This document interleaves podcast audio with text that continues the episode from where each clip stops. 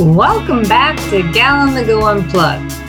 As many of my listeners know, I started Gal on the Go as a blog in 2006 to inspire other girls and women to lead bold, healthy lives. So, when I met today's guest, Aimee Ensign, a girl empowerment coach and the founder of Worthy Girls, I told her, You were meant to be on my podcast.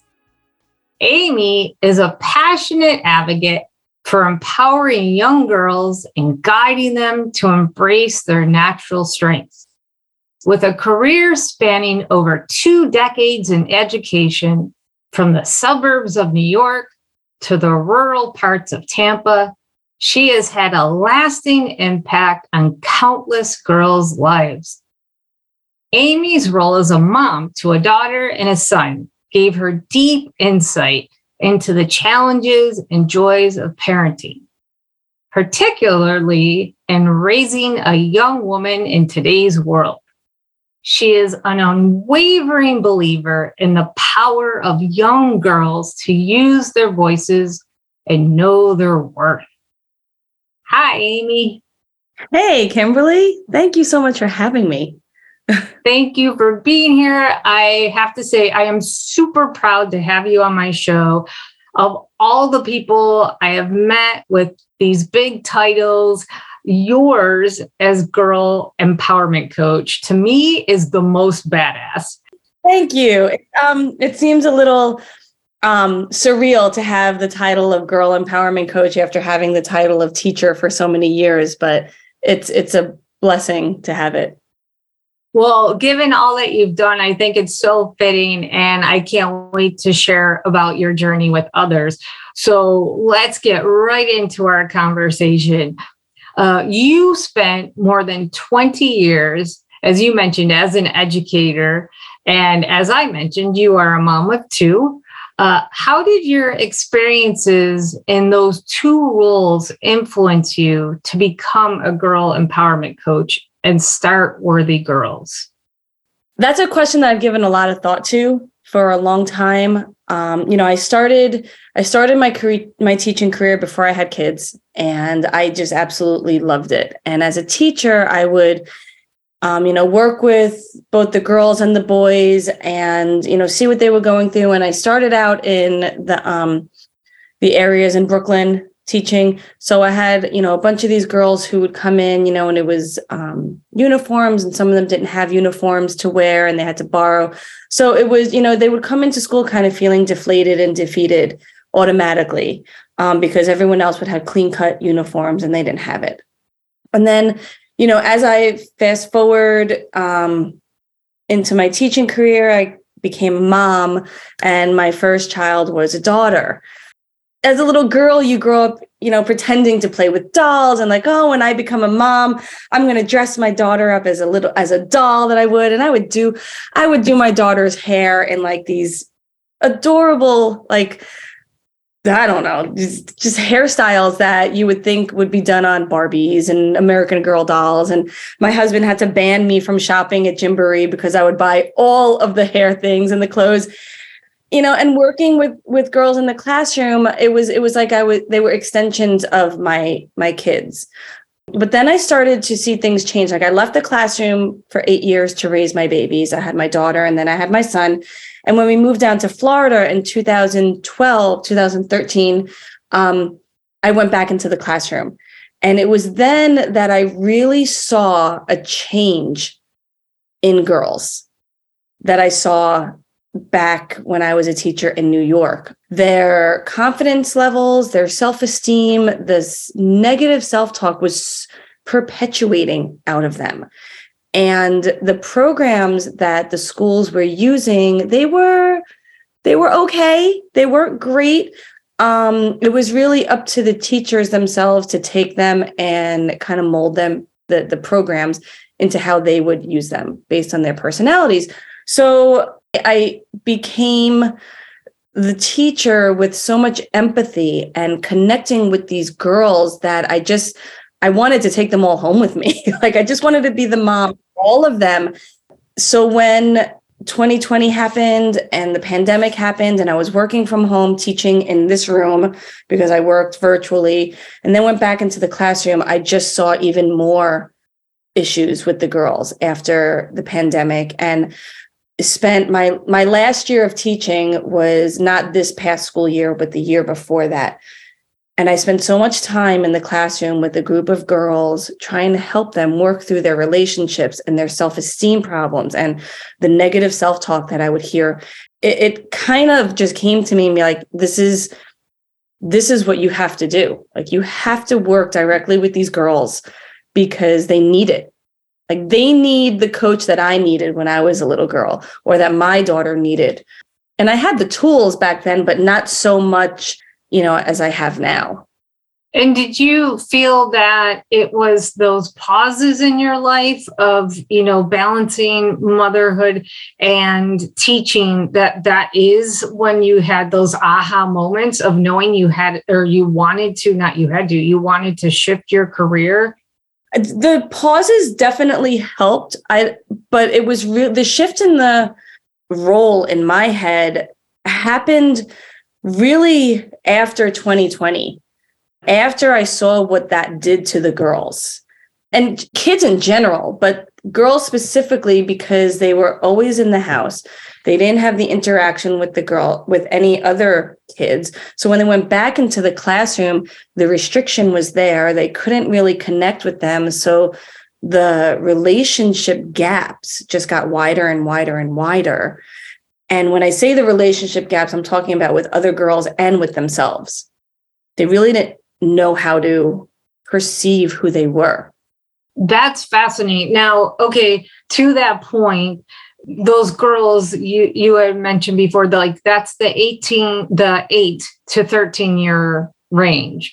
What about that range specifically is so important Mm, that's a that's a really good question because I have people that reach out to me, well, my daughter is 15, 16, you know, can you work with them? And I stick to the 8 to 13 year olds because within that age range is really when you want to catch them and provide the tools. It's almost like a preventative time where you want to give them the tools then so when they move into their middle school and high school years, they can reach into their toolbox or their back pocket and have these things that they are armed with. And I use the word armed in the sense of like they have the understanding of how to take the tools and the language that they're learned and put it into play.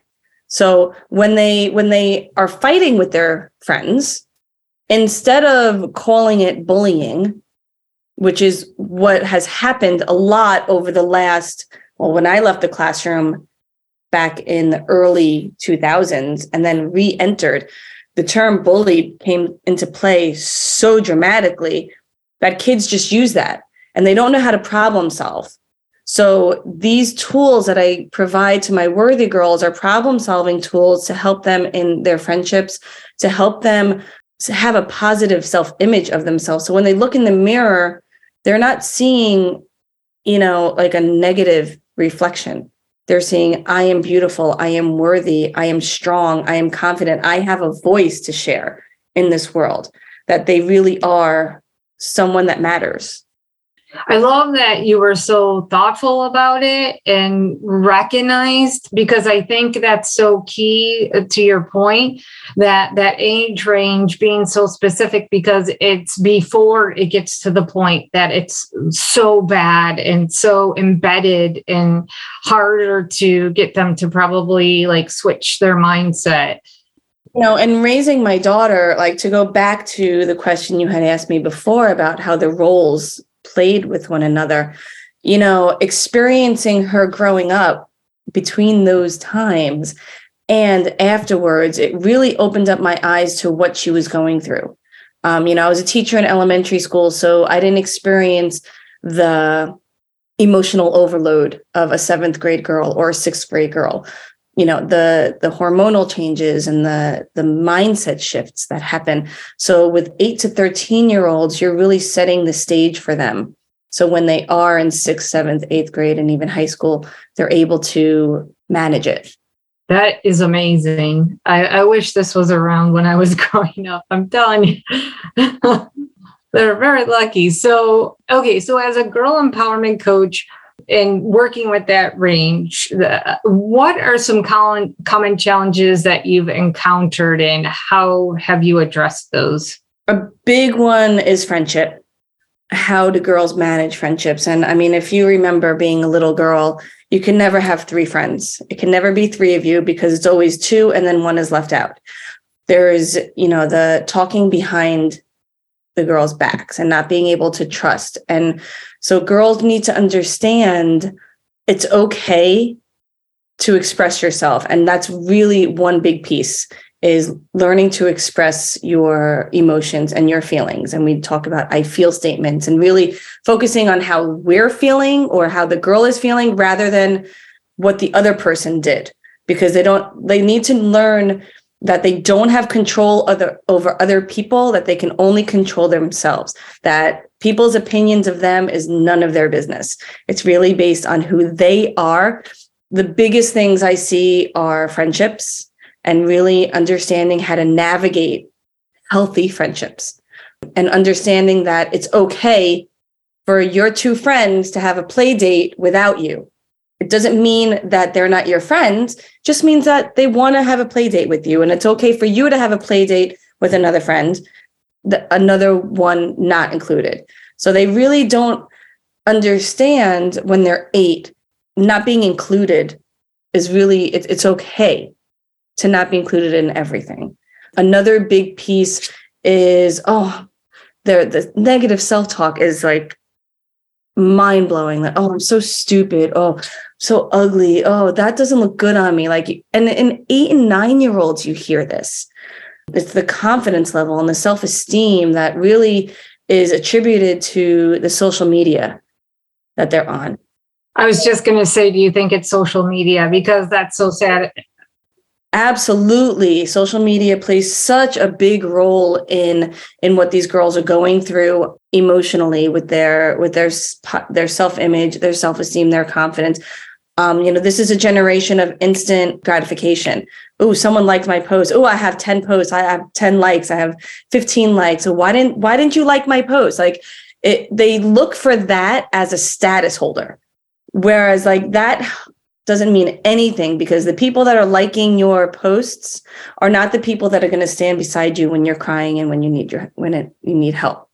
So they need to let go of the import of placing that importance on Snapchat or TikTok or Instagram or whatever social media platform they're on and understanding what true confidence feels like and who is the true important person in their life. And that person is that's them knowing that they are the most important person in their life. Ah I have to know this. No pressure. So, you know, there's always a debate, right, of when a child should have a phone and access to social media, like what is the age? But I'm really fascinated in your insight on that question because of the fact that, like, you know, both sides of it, you know, through the girls you work with and as a mom. From a mom's standpoint, if I'm coming, like, I'm going to put the mom hat on right now my my daughter got a phone when she went into when when she went into middle school i believe. It was either fifth or sixth grade. The reason being is because it was the first time i was working in her life where she was able to communicate with me. So when you know when i was working and then left the classroom originally she was two years old. So when she went to school when we moved down here and I went back into into work and school, um, she got a phone because I needed her to reach out to me if she needed to. And granted, my husband worked from home.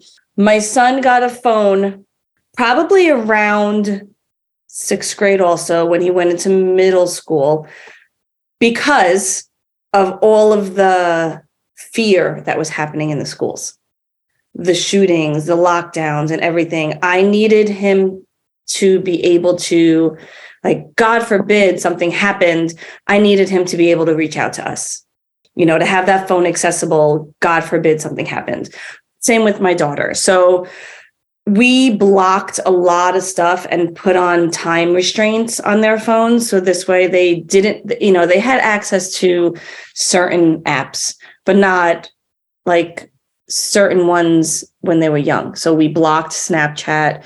TikTok wasn't a thing when they were really younger. Um, Snapchat was really the issue. So our daughter didn't get Snapchat until she was close to high school age. As a coach now, I see the effect that phones have on girls. And like one of my worthy girls now, I see her on Instagram and the posts are adorable. They're just cute little selfies and, you know, where she's going and things like that. Um, and they're, you know, a lot of them are on TikTok doing the TikTok dances. So it's, it really has a lot to do with parenting and monitoring your kids and knowing what they're on and what they're on, what they're not on what they're doing and what they're not doing. You know, as a mom, I drop the ball a lot because, you know, the kids are in their bedrooms and they're on their phones and you can't can't see them all the time. But as a coach, it worries me because these kids are alone a lot and they do hide what they're doing on social media, you know, with private accounts and public accounts and like, oh, you can see this, but I'm going to hide this. And it's concerning and it definitely has a big impact on them. Okay, given what you just said, do you also feel with those two hats that you're wearing that as a coach, you get more cooperation from the parents with the knowing the limits of, you know, phone usage and stuff like that? Because they're coming to you using your skills and realizing your value as a coach versus when you were a teacher uh, I, am just you know like guessing. I could be totally wrong. Like you were maybe getting resistance or you know from parents because they weren't necessarily like listening to the insight that you were providing or suggestions you would give. I'm i'm big on building relationships. So when I was in the classroom and even now um, as a coach, I would always make sure to connect with the parents because they are my first line of defense. You know, if something's going on with the child, I need to be able to reach out to them. If I saw something concerning with their child and I reached out to them, they knew that it was coming from a place of love because when the parents first come into my classroom, the first thing I say to them it, you know, aside from introducing myself and all that stuff, I said, you know, you're, yes, I'm your child's teacher, but your your child also has a mom in the classroom. So I am going to be both of those people to your child. This way they know that they are being educated and they're being loved when they're 7 hours with me when I go to parents about a concern I have, whether it was on a device, if I saw something concerning that a child was doing on their iPad, or even now as a coach, if a parent comes to me with a concern, they know that my my point of view is always going to come from a place of love, that their child is is in my life and I'm going to give them everything that I am. I hope that both the students and the parents appreciated how much you cared. Yeah, I, I hope so too. Like it was it was important to me for every child and every parent that entered my classroom in one way or another to know that I wasn't just there to teach lessons. And yeah, the lessons were there and I had to follow the curriculum and whatever administration told me. And a lot of times we butt heads on that because teachers wear so many hats you know where we're teachers we're parents we're therapists we're you know doctors sometimes you know we just we're so many people to these kids that sometimes teaching went to the back burner. And now as a coach i can really focus in on everything for those kids. Like i'm teaching them i'm helping them you know i'm providing i'm giving them love and support and understanding Okay, well, along those lines, you know, with the things that you're you're now able to do as a coach, strategies of worthy girls employs like societal pressures, addressing the stereotypes. Specifically, what are some things that you do to help young girls with their potential in countering those things? We do a lot of talking a lot of talking about what they're going through, um, experiences that they've had, and how to take the, the focus areas that I'm teaching on and incorporate it into real life. So if I'm doing a lesson on, I mean, we were just talking about this like expressing yourself, expressing your feelings in a healthy manner and not blaming other people. We talk about I feel statements, you know, how to really use that in your language to express how you're feeling in a non aggressive way. So, knowing that an I feel statement is not necessarily going to be polite because the other person may not like to hear it, but they, they, need to express how they're feeling and the other person understand it. I have a belief that kids learn three different ways. They learn by talking, they learn by writing, and they learn by doing. We have a lot of discussions in Worthy Girls. Every session, um, the girls write a journal entry based on the topic.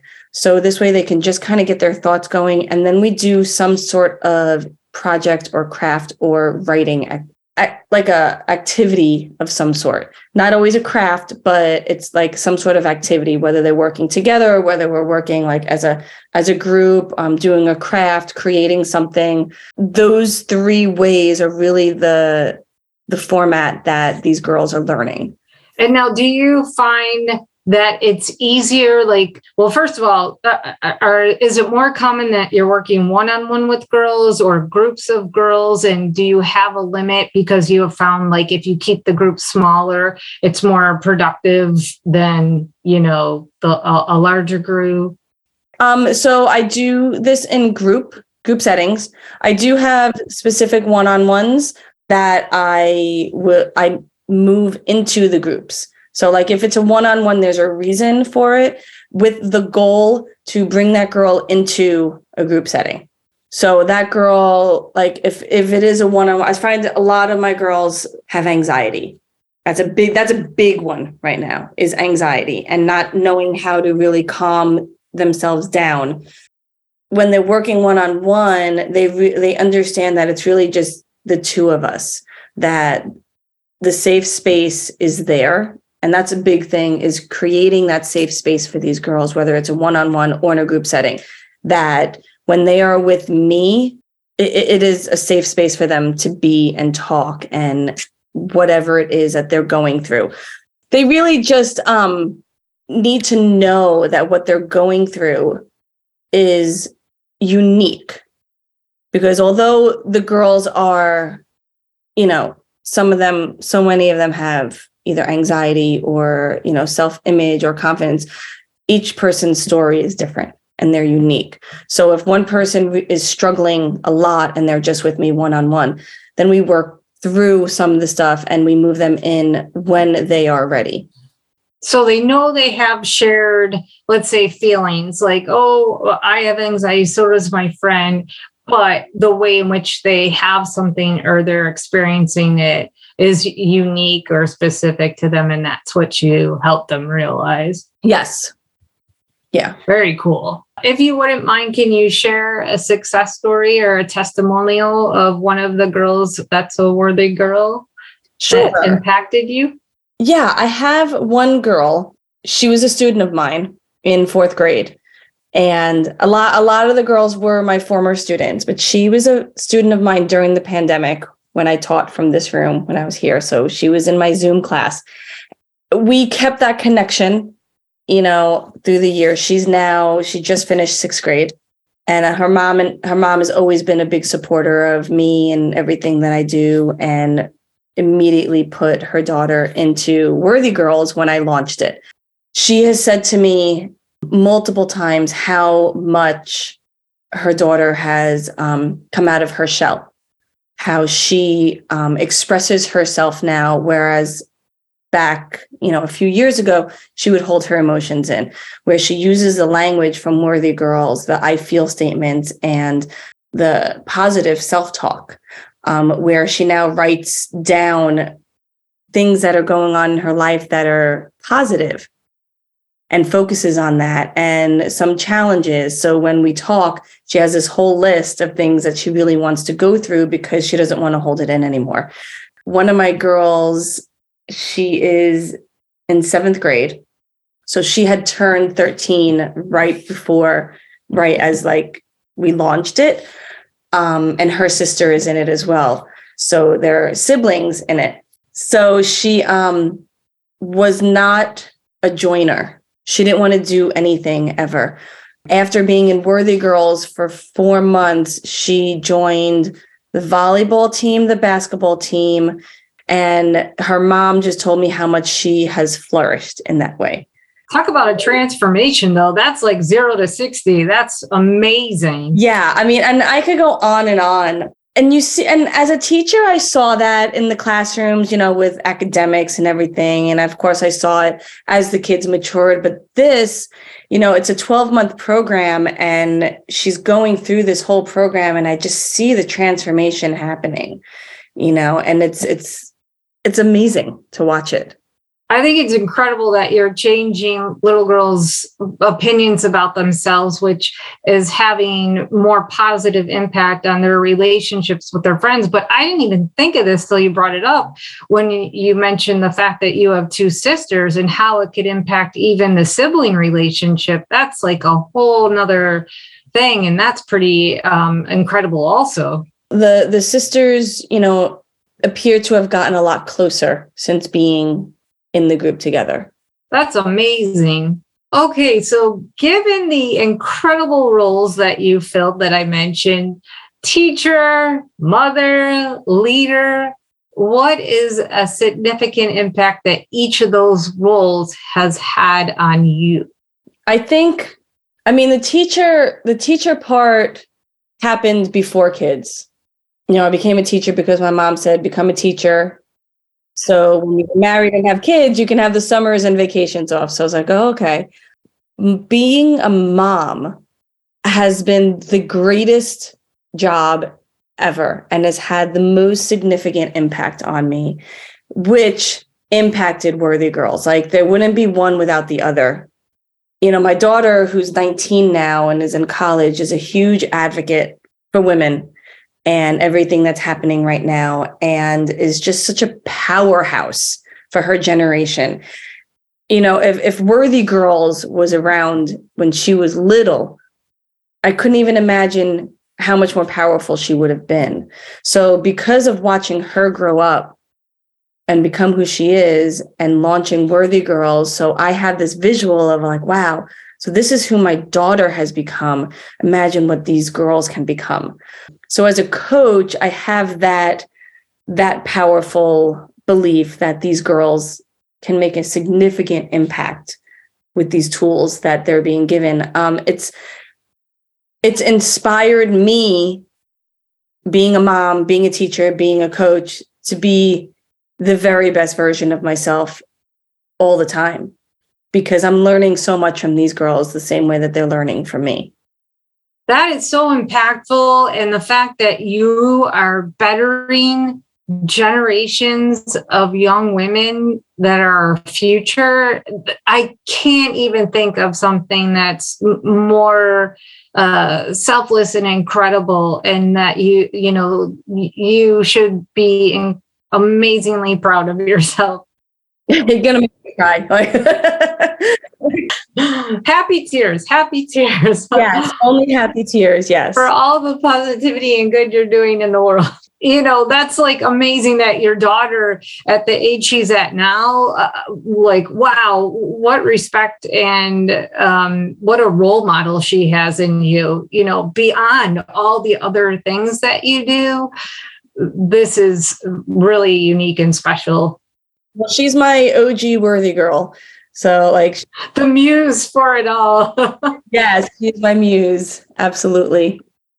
Given the fact that you are a role model to like your daughter and the girls that you've had come through the Worthy Girls program, um, who at that age range was a impactful role model to you? That eight to thirteen year age range. I think as an eight year old, my role model at the time was my mom. Oh. You know, my mom was a school secretary. She worked every day. Um, you know, I would see her, she would drop me off at school, I'd see her go to work, and, you know, I'd come home and I'd see her come home. She worked a full time job. She made dinner for us every night. We sat down at the table every single night as a family and had dinner. She did stuff with me. You know, she would sit down with me and play Barbies and she would um, help me with my homework and she would talk to me about being a girl and challenges that I would go through. And I would talk to her about everything.